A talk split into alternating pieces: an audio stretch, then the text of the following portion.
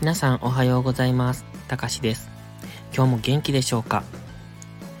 寝起きのポジティブ発言、そして笑顔で歯磨き、今日も実践していきましょう。今朝は気持ちで負けてませんか？ということでお話をしようと思います。これは物事に対する考え方の問題です。例えば失敗しないやり方。これはダメです。言い換えますと成功するやり方です。他は怒られない方法。これもダメです。そうではなく褒められる方法。そして負けない方法。ではなく勝つ方法。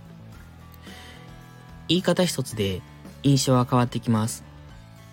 物事っていうのは見方、つまり見る角度によって与える影響が大きく変わってきます。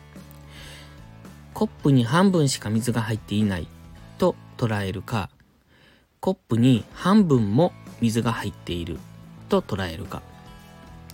これはよくある例なんですが、でもこれが全てです。どの方向から見るか、どっち向きから見るかで、これほど印象が変わってくるのです。今から試合をする相手に対して、負けない方法を考えようというのは、その時点で気持ちですでに負けているってことです。そうじゃなくて、勝つ方法を考えようと考えるべきなんですね。あなたはいつもどの角度からそれを見ていますか？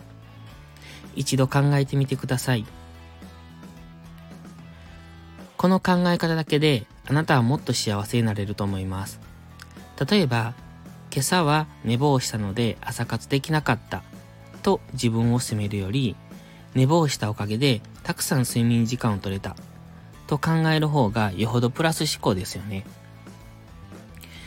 ミスをしたことを責めるより、早めにミスに気づいたことや大事故になる前にそれに気づけてよかったねと思う方が心にプラスになると思います。小さな幸せっていうのはいろんなところにいっぱい散らばっています。